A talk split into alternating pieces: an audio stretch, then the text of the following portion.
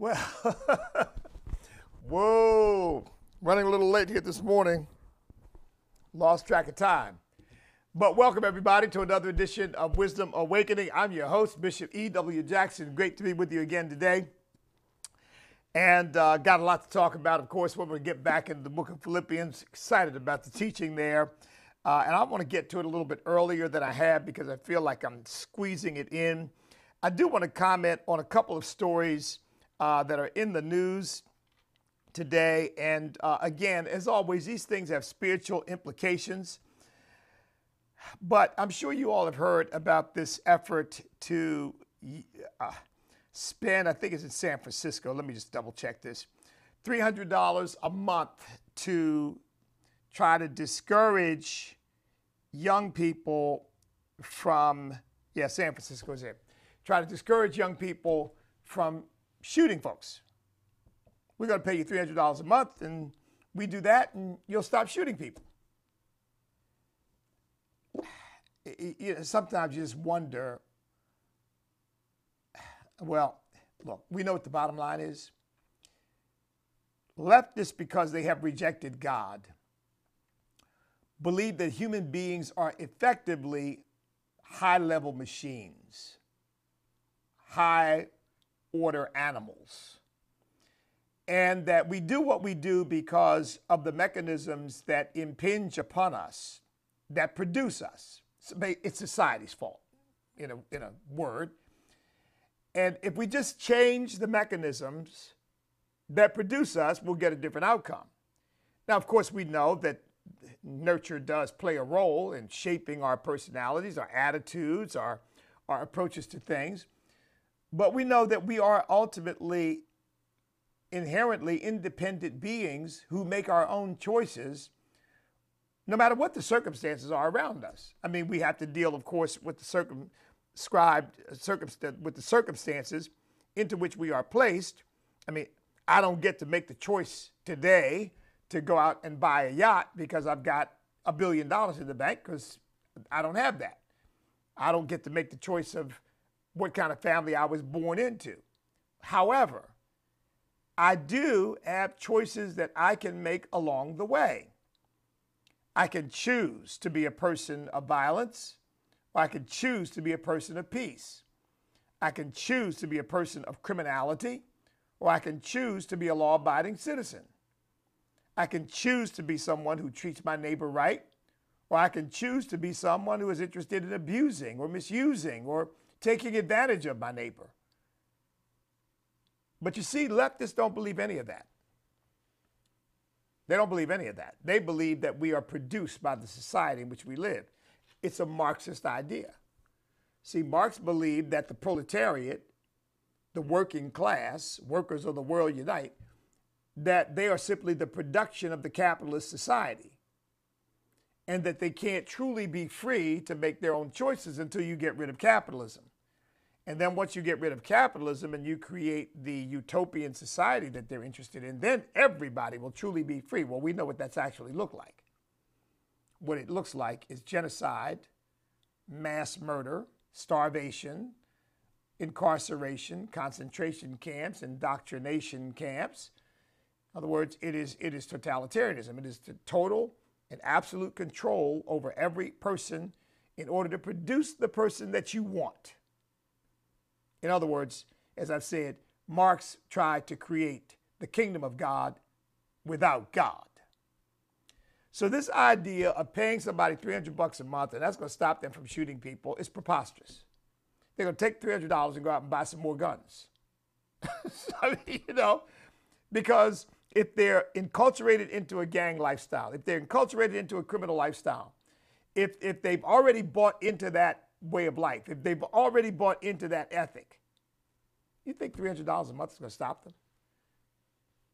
But see, that's why the leftists in our country believe that if they can fundamentally transform the United States of America from a free constitutional republic based on personal responsibility, individual liberty, free enterprise, if they can get rid of that and create some kind of socialist system in which income is guaranteed and housing is guaranteed and basically everything is guaranteed. You don't have to work for anything because the society owes you all this. and therefore we're just going to give you all of this because as a human being, you're entitled to all of this. Society will just be perfect. There won't be any crime because people won't have a need to commit crimes. Yeah, well, find me a totalitarian country where there's no crime. Find me a totalitarian country where there's no criminal underworld. The only thing is, in totalitarian countries, the criminal class has a much more difficult time because there is no due process, and you can just, once you identify who they are, they can just kill them. Makes it harder to do crime when you live in a society where you are no longer a human being. You are just a cog in a wheel. You are part of the machine. And if you are doing wrong, we just pick you up and you disappear. And that's, that's the end of that. So liberty brings with it certain deficits, deficiencies, inefficiencies, because we would rather be free and acknowledge that we live in an imperfect world than be promised utopia in which there will be no freedom. That's the $300 a month payment to stop shooting people. It's absurd on its face. But it shouldn't surprise us that San Francisco, of course, other communities across the country have tried this, the gun buyback program. When I was in Boston, they tried it. It's just a complete waste of time. It's, it's complete idiocy. And the other thing I wanted to mention is this. I'm sure you are aware, uh, since these leftists have taken over the governor of Virginia, uh, Virginia has suffered tremendously. The citizens of Virginia are under assault. Uh, we've seen it evidenced in the Northern Virginia, Loudoun County, and Fairfax County pushback against critical race theory and all this teaching of transgenderism. Because a lot of people don't know this, but if you're sending your child to a public school, you really ought to know this that Virginia Department of Education policy for the schools is that they a are to teach your children about transgenderism, b teach them that they might be transgender, that the gender that they were quote unquote assigned at birth is not real. They get to make their own choice. And c you the parent have nothing to do with it.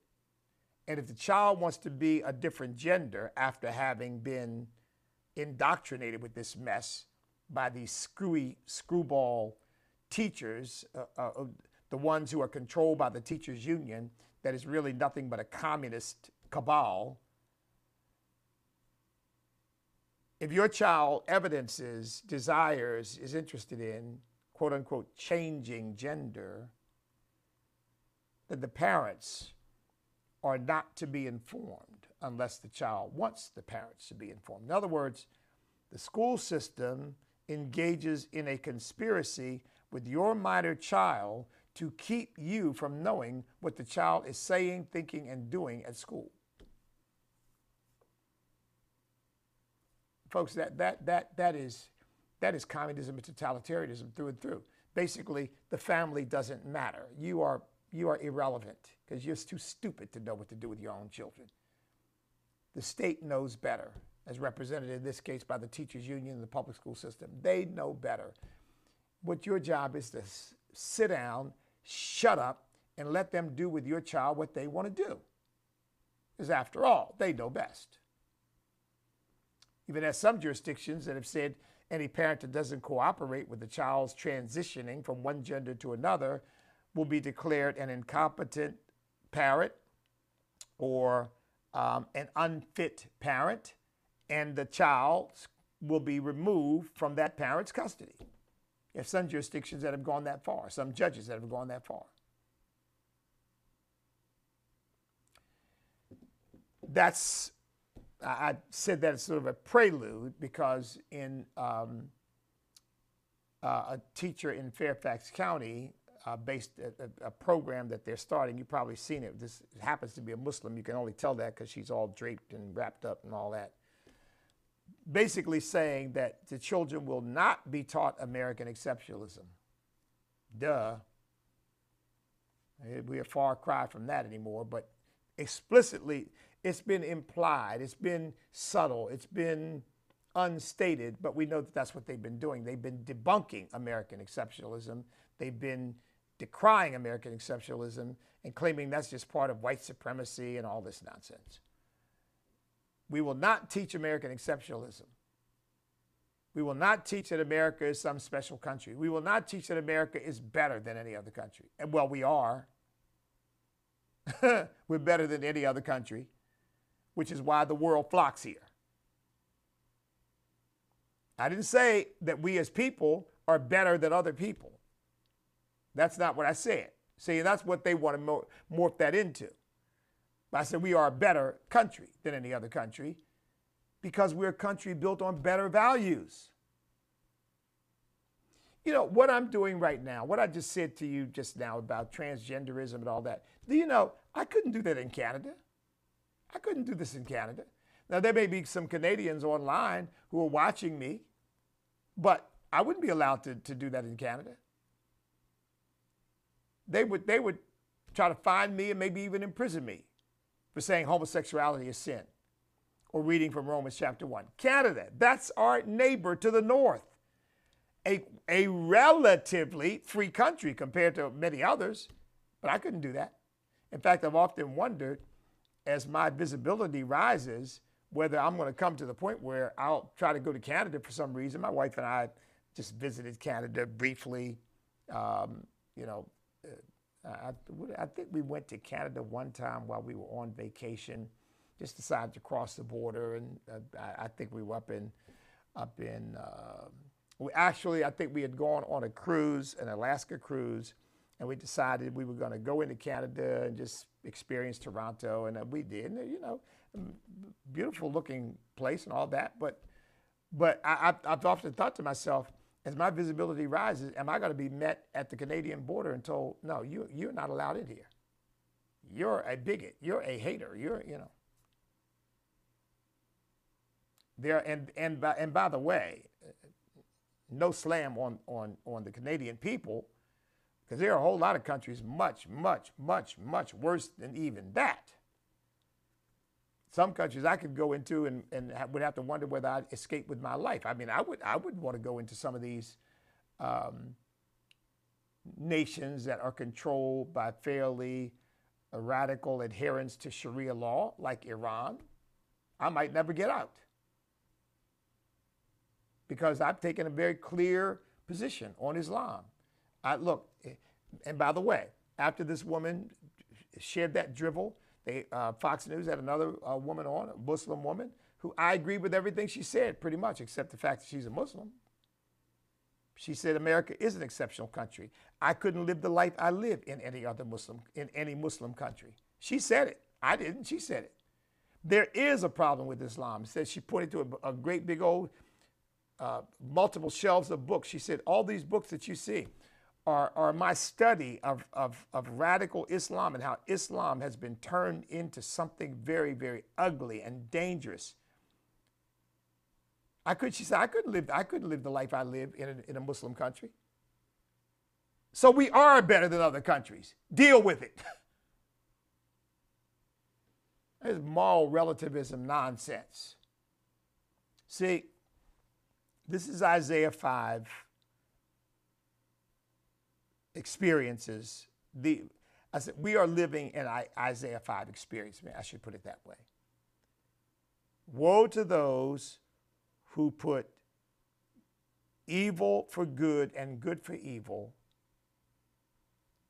darkness for light and light for darkness. Isaiah 5, 20, 20 21, 22, I think darkness for light, light for darkness, bitter for sweet, and sweet for bitter.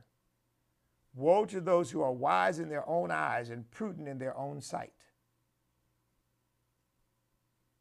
See, as, as our country's leaders, and I don't think that the people have nearly gone have gone anywhere near as far as these idiot leaders that we've got have. But as our country pulls further and further and further away from our Judeo Christian values and principles, it also pulls further and further away from freedom and further and further away from wisdom and decency and honor and common sense. Because you can't separate Judeo-Christian values. You can't, you can't eh, extract Judeo-Christian values and then say, but we want to keep all the wisdom and goodness and decency and common sense and all of that. No, you can't because the two are inextricably intertwined. And when you pull the Judeo Christian values out, the rest collapses. And that's what we're witnessing. We're witnessing godless, anti Christian, amoral, atheistic philosophies and ideas predominating in many of our cultural institutions and impacting the, the hearts and minds of many of our people. And as a result, the, the, the social cohesion that has held us together is being undermined and ripped apart. So, see, that's why I say being conservative, in my view, is not enough. It's great. I'm glad somebody's conservative because I think they're on the right side philosophically and ideologically, but it's not enough. Because you see, conservatism, conserving, conserving what? Conserving ideals, conserving truth, conserving what works. Well, what works, American ideals, are based in truth, and truth comes from the Word of God. And when you try to be conservative without God, you have a very shallow foundation.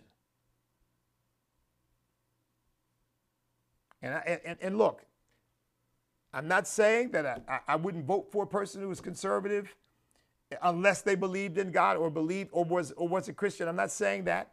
I'm just saying that when a person has their conservatism rooted and grounded in faith in Jesus Christ, which means it's rooted and grounded in truth, it is a much more sure foundation. And that is what they're after. They're after that foundation. See, because they know if they can destroy that foundation, the rest will crumble. The rest will crumble.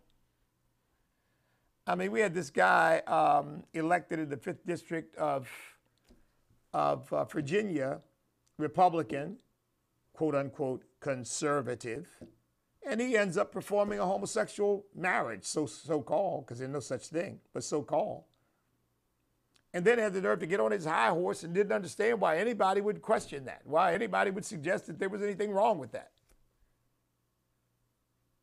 Because the tripod of Judeo Christian values is faith, and by that we mean faith in God, faith in the God of Abraham, Isaac, Jacob, faith in the God of our Lord and Savior Jesus Christ, faith in the Bible as God's word, family, and by that we mean one man, one woman in the bonds of holy matrimony, bringing forth children, raising those children up in the nurture and admonition of the Lord. So, faith, family, and freedom. And by freedom, we don't mean license. We don't mean freedom to be as, as promiscuous as you want to be. We don't mean freedom to get high on drugs because all the drugs are legal. We don't mean freedom to, to basically engage in every perverse, depraved, degenerate thing you can think of. We mean freedom to fulfill your God given potential. We mean freedom to pursue your highest aspirations. We mean freedom to seek excellence in all that you do without the hindrance of government telling you what you can and cannot do, what you can and cannot say, what you can and cannot think. That's what, that's what real freedom, that's what the freedom the founding fathers, uh, uh, uh, that's the freedom the founding fathers had in mind. And when the founding fathers, when they wrote uh, through Thomas Jefferson, life, liberty, and pursuit of happiness, Pursuit of happiness didn't mean, oh, whatever makes me happy, that's what I want to do. No, pursuit of happiness meant from, from their classical perspective, the pursuit of happiness meant the pursuit of virtue, the pursuit of moral excellence. Here again, the fulfillment of your God given potential. Going to the highest place in that which is good. So when you take away those Judeo Christian principles and you try to be conservative, that's what you get. You get that congressman who's, well, I, I don't see anything wrong with performing a same sex marriage. And by the way, big anti Trump person as well. So, but he's chosen and given that nomination in a rather um, quick and an unexpected development when the former congressman resigned suddenly and the, the, the, the district committee gave him that nomination because there wasn't time for a primary, there wasn't time for a convention, gave him that nomination because he was, quote unquote, conservative. And I guarantee you, he thinks of himself as conservative. But you see, there's no root, no foundation in truth which comes from God and therefore, that conservatism is a very, very, very weak platform upon which to build anything. And as we saw with him, the platform collapsed, and now we have Representative Bob Good, a friend of mine who is a, a sold out man of God, who is actually in his first term in Congress and already providing leadership because he knows who he is, he knows where he's come from, and he knows where he's going, and he knows in whom he has believed.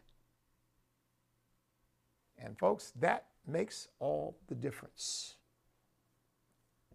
So I just encourage you get involved in your school board. If your children, oh my goodness, if your children are in public schools, oh, get them out. Just get them out. Get them out. Get them out before it's too late. But if you want to get involved politically and get engaged and you're trying to figure out how, run for school board. Be a voice for righteousness on the school board and, and come against some of this insanity that is being perpetrated against our young people, trying to turn them into little Marxists. In fact, I read an article this morning, this teacher bragging, bragging about being able to turn kids into Marxists bragging, a public schools teacher bragging about it. Said, I've only got them for 180 days, but, but in 180 days, I, I, I want to turn them into good Marxists. I'm serious, folks. Bragging about it. Um, California teacher. In fact, James O'Keefe's organization, Project Veritas, caught this teacher saying these things. I have, quote, I have 180 days to turn them into revolutionaries. Gabriel Gipe. Get your children out of these, these demonic pits. There are some great teachers. My wife taught in public schools for 20 years, but I tell you what, it got increasingly more frustrating for her. And they were always trying to figure out why were they failing? Why were the kids failing? Why weren't the kids doing better? Because here again, when you extract out those Judeo-Christian values, oh, everybody's a winner and everybody gets a trophy as opposed to rewarding people for merit. Even God does that. Rewards people for merit. Now, he loves us regardless, but he doesn't reward us regardless. I don't want to get into a whole teaching right now about grace because grace is another matter. Once you are brought into the family of God, you are entitled to grace, but even that grace is earned, except not by you. It's earned by Jesus Christ. That's where the grace comes from. That allows you to receive what you have not, could not, and did not earn. But Jesus did it for you as the song says, Jesus paid it all. All to him I owe. Sin had left a crimson stain, but he washed it white as snow. All right, let's, let's get over here to Philippians get back to Philippians chapter 1. I'm having a good time with this. And so let's get right back to it. All right, we finished up yesterday on the 11th verse. It said, Be filled with all the fruits of righteousness. I talked about you're not a sinner. If you're saved, if you receive Jesus Christ as Lord and Savior, you're not a sinner. You're saved by grace. And by the way, folks, I really believe the Spirit of God just brought this to mind. I've got a, a, a member of my church who came down with COVID and there were some complications. He has been, he was, as of yesterday, as of last night, in critical condition. His name is David. I'm asking you all to pray for David, for his healing. Believe God for his healing. Now, here again, I don't want to get into old teaching about this, but I don't believe God is giving anybody COVID. And I don't believe God is killing anybody. I don't believe God is putting anybody in critical condition. I believe all these things are the result of a fallen world that began with the true original sin of Satan's rebellion in heaven, which he then brought and and and basically infected Adam and Eve with. And now we all come under that. But as Christians, we've been redeemed from the curse of the law. And even though we live in this fallen atmosphere, we have the ability and the right, by the way, to resist it and to fight it because it's not God's will for us. So I've declared over David. Let me make sure I've got the right because I sometimes will cite these wrong, and I don't want to. I don't want to do that. Um, Psalm 114. No, that's not right. Hold on. But the, but the word says, He shall not die, but live and declare the works of the Lord. I want to make sure I give you the correct cite on that psalm.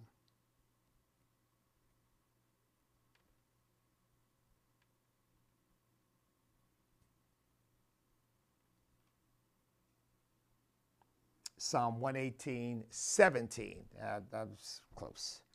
Psalm 118, I'm thinking 118, 14, 118, 17.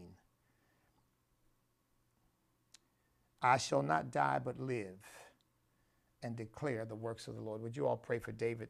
Father, in the name of Jesus, we pray for David right now. He is healed, he is whole, he is healthy, because by your stripes, Jesus, he was healed. You said we've been redeemed from the curse of the law because you were made a curse for us. For cursed is everyone who hangs on the tree, that the blessing of Abraham might come on the Gentiles through Jesus Christ. And Lord, we receive that for David and we receive it for ourselves. I receive it for this entire audience. We believe it in Jesus' name. Amen. Folks, Abraham had a child at 100 years old. That's the blessing of Abraham. The blessing of Abraham is, is health and long life, not sickness and death.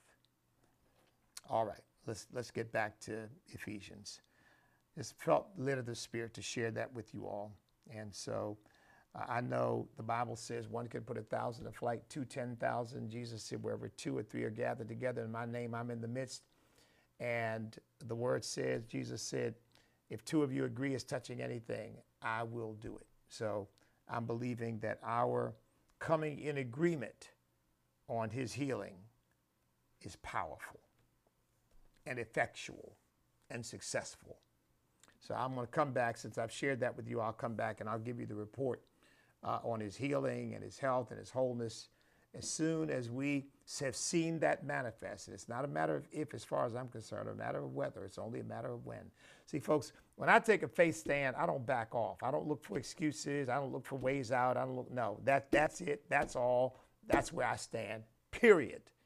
No qualifications. No explanations. No no but if no buts. No ifs. No maybes. That's that. That's it. It's done. In the name of Jesus. That's the kind of fence. When you believe in God for victory, that's the kind of stand you've got to take, folks. You can't take, look, James chapter 1 says, ask in faith, nothing doubting. For he who doubts is like a wave driven by the wind and tossed. And let not that man think that he shall receive anything from the Lord. For a double minded man is unstable in all his ways. You're double minded. You can't be double minded on this stuff, folks. you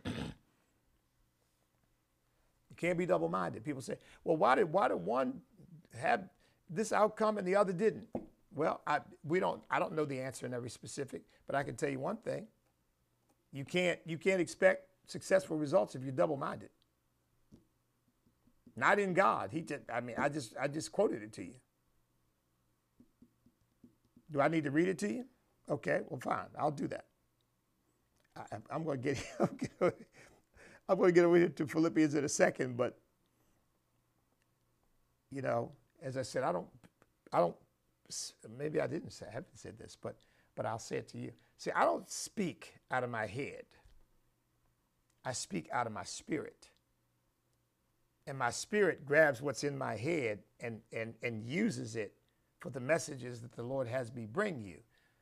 But I, I'm, I, I'm not one of these people who, well, this is it. I've got an outline. That's what I'm following. I am led by the Spirit of God in what I have to say to you. So that's why sometimes I say, you know, this is the Spirit of the Lord.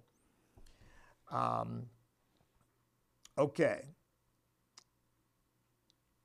it says in the sixth verse of James chapter 1. But let him ask. Well, let's read chapter, let's read verse 5, James chapter 1, verse 6. But let's read verse 5 as a prelude. If any of you lacks wisdom, let him ask of God, who gives to all liberally and without reproach, and it will be given to him. Now, this is talking specifically here about wisdom. Now, that can be wisdom. Well, Lord, how do I pray about this? Or how do I approach this? Or how do I deal with this? But the next principle is a principle of prayer for anything and everything. It says, But let him ask in faith, without doubting. For he who doubts is like a wave of the sea driven and tossed by the wind. For let not that man suppose he will receive, not just wisdom, anything from the Lord. He is a double minded man unstable in all his ways. That's James chapter 1, verses 5 through 8. So that's it. It's done. We, we believe it. We receive it. We thank God and praise God for it. And we're not even looking back. It's, it's a done deal. It's a done deal. The only thing we're waiting for is the testimony the testimony in in the rearview mirror. Say, yeah, well, praise God, I believe that, I received that, I saw that. Now look, it's that's done. See, it's done. Glory to God. All right, let's pick up at the 12th verse, Philippians chapter 1. It says, But I want you to know, brethren, that the things which happened to me have actually turned out for the furtherance of the gospel, so that it has become evident to the whole palace guard, because Paul is in prison, to the whole palace guard, probably under a kind of house arrest, and to all the rest that my chains are in Christ. And most of the brethren in the Lord, having become confident of my chains, are much more bold to speak the word without fear. Now, look, here again, I always want to apply this to the circumstances of the day and to your circumstance because that's what the Bible is all about. And that's where so many pastors miss it because they don't want to take the Bible and apply it to something that they might think to be controversial or somebody might not want to hear that. But if the word of God, a word of God applies, just cut it loose. Just rip, roaring, kick back, you know, and cut it loose. Just flat footed declaration of the truth. No backing up, no backing down. Paul says, the things that have happened to me have actually turned out to the furtherance of the gospel. Now, look, I've been persecuted and talked about and had ugly things said about me and been my life's been threatened and all of that. But you know what? It's all turned out for the furtherance of the gospel. When you get persecuted for standing up for God and for his word and for truth, it's going to further your spiritual walk. It's going to further the gospel of Jesus Christ because it's going to be a testament both in heaven and in earth. Here's someone who stood up for God and would not back down. You know, there are people that we know today who we would not have known had they not taken the ultimate sacrifice of speaking up for God and for His Word and suffering the consequences, often death. We would know we would know a thing about them. But we not only know about them, we know about what they stood for. We know the principle that they were seeking to advance. And, and, and often, by the sacrifice of their lives, furthered that principle. You know, all the apostles, except for one, including the apostle Paul, which I always believe that Paul, it is my belief that Paul, not Matthias, who Peter chose by lot, that he was the, the Paul, the apostle Paul, was the real replacement for Judah, Judas. But Peter wasn't willing to wait. Instead of Peter just wait. Look, Jesus told them, go to Jerusalem and wait until the Holy Spirit has come upon you. Did they choose Matthias after the Holy Spirit to come upon them? No. How did they choose Matthias? Peter cast lots and you never hear from him again. But here's the Apostle Paul who comes along later, knocked down on the road of Damascus, blinded, scales taken from his eyes through prayer, filled with the Holy Spirit, given revelation upon revelation, and writes two thirds of the whole new covenant. I ask you, who was the replacement? I believe it was Paul. Because he, he is, Paul's chosen by the Holy Spirit. Matthias was chosen by Peter. you know, because Peter was always, he just did what, he, he never wanted, wanted to wait. Oh, there's Jesus on shore. Oh, okay. He jumps in the water and swims. He could have just taken the boat to shore. No, no, no, no, no. He, you know, he jumped. Lord, is that you? Yeah, it's me. Bid me to, if it's you, bid me to come to you on the water. Come on. Then he got scared, and started falling. That was always his way. Lord, I'll never deny you. I'll never deny you. Yeah, Peter. Yeah. Before the cock crows, you're going to deny me three times. No, no, Lord, not me. Uh uh-uh. uh Some of us may be like that from time to time, but God is merciful and, and full of grace. He says, The things that have happened to me have turned out to the furtherance of the gospel look, whatever the devil tries to do to you, you trust God, it's going to further the gospel. It's not going to stop it, it's not going to hinder it, it's going to further it. Says, so it become evident to the whole palace guard that my chains are in Christ. In other words, everybody knows that I'm in this position, not because I murdered somebody, not because I stole from somebody, not because I assaulted somebody, but because I'm preaching the gospel of Jesus Christ. Everybody knows, oh, yeah, he, they're holding him because of his faith in this Jesus. Look, I got knocked off Twitter because of my love for Jesus Christ. When those Christians were attacked in Sri Lanka, and somebody said, well, the Christians were evangelizing this guy, Andy Fox, whoever he is. The Christians were evangelizing the wrong way and they weren't being completely. And I got on Twitter and said something innocuous, really, innocuous. What I said was, you are going to compare people evangelizing in a way that you think was not right or upfront or honest to murdering people. And I said, Muslims are murdering people. You can't compare the two. That's a paraphrase, but something like that. Twitter said, oh, that's, you violated our rules. You violated our rules. No, what they really mean is you are a Christian, and we will not have you as a Christian defending Christianity. And I really believe they want to be off anyway. I, you know, they say they use algorithms, but I think there are people there. Once they get to identify who certain folks are and what they stand for, I think they're looking to target them. And I think they didn't like my position on homosexuality. They didn't like my position on homosexual marriage, my position on transgenderism, my position on Islam, my position on anything for that matter. But those particular issues, I think the homosexual issue is the big one for them because these places are just infiltrated and, and, and infected with homosexuality and they've got to justify their perversion. They've got to justify it. And justifying it means getting rid of people like me who give a biblical view of what it is. And the biblical view, I shared it with you yesterday, says God gave them up to a reprobate mind. And a reprobate mind is a twisted, crooked, perverse mind. It says God just let them do what they wanted to do.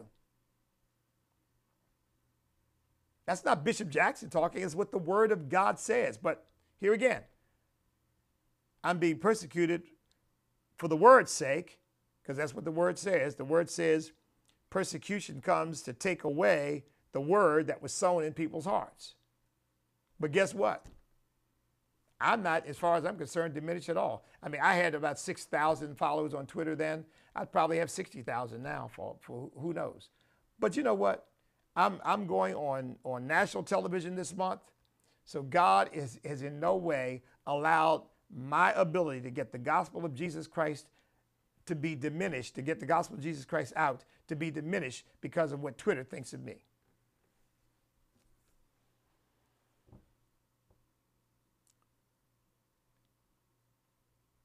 That you may approve the thing. Uh, sorry, I'm, I'm, I'm, I'm going back. And most of the brethren in the Lord, having become confident by my chains, are much more bold to speak the word without fear.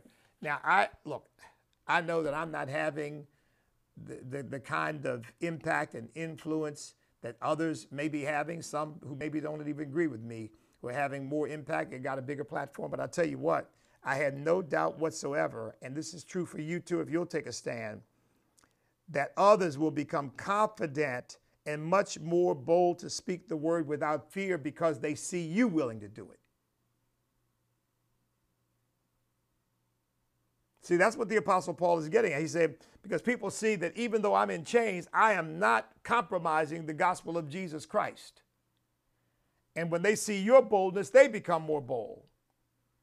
So people hear me say, yeah, I'm going to preach against abortion because the Bible teaches against it because God knows those children in their parents' wombs that to me is part of the word of God. And Paul said, I am not shun- I have not shunned in the book of Acts, I've not shunned to declare unto you the whole counsel of God.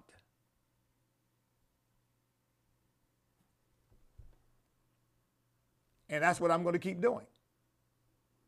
And I really believe that as other people hear me, you, whether you're in a different kind of circumstance with a smaller audience, but as they hear you or me or anyone else boldly proclaim the truth, it emboldens others to do likewise. And that's what we need to do. We need to continue to embolden others. Acts 20, 27. I know it was Acts 20. I wanted to get the exact verse. Acts 20, 27. I have not shunned to declare to you the whole counsel of God. That's what we're supposed to be doing. And so he says in the 12th verse, I'm sorry, in the 14th verse, uh, Acts the, 13th, the 15th verse, man, I keep going back. Some indeed preach Christ even from envy and strife, and some also from goodwill.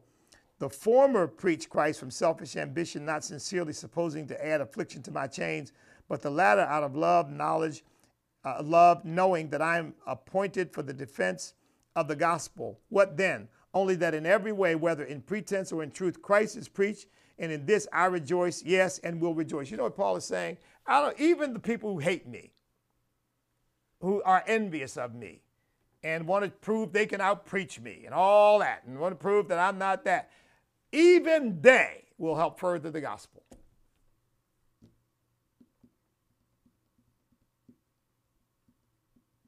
By trying to diminish me, all they really do is magnify me.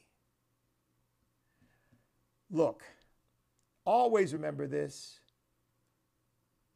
God will take what your enemies try to do against you and turn it to your good. Trust Him for that. Trust Him for that.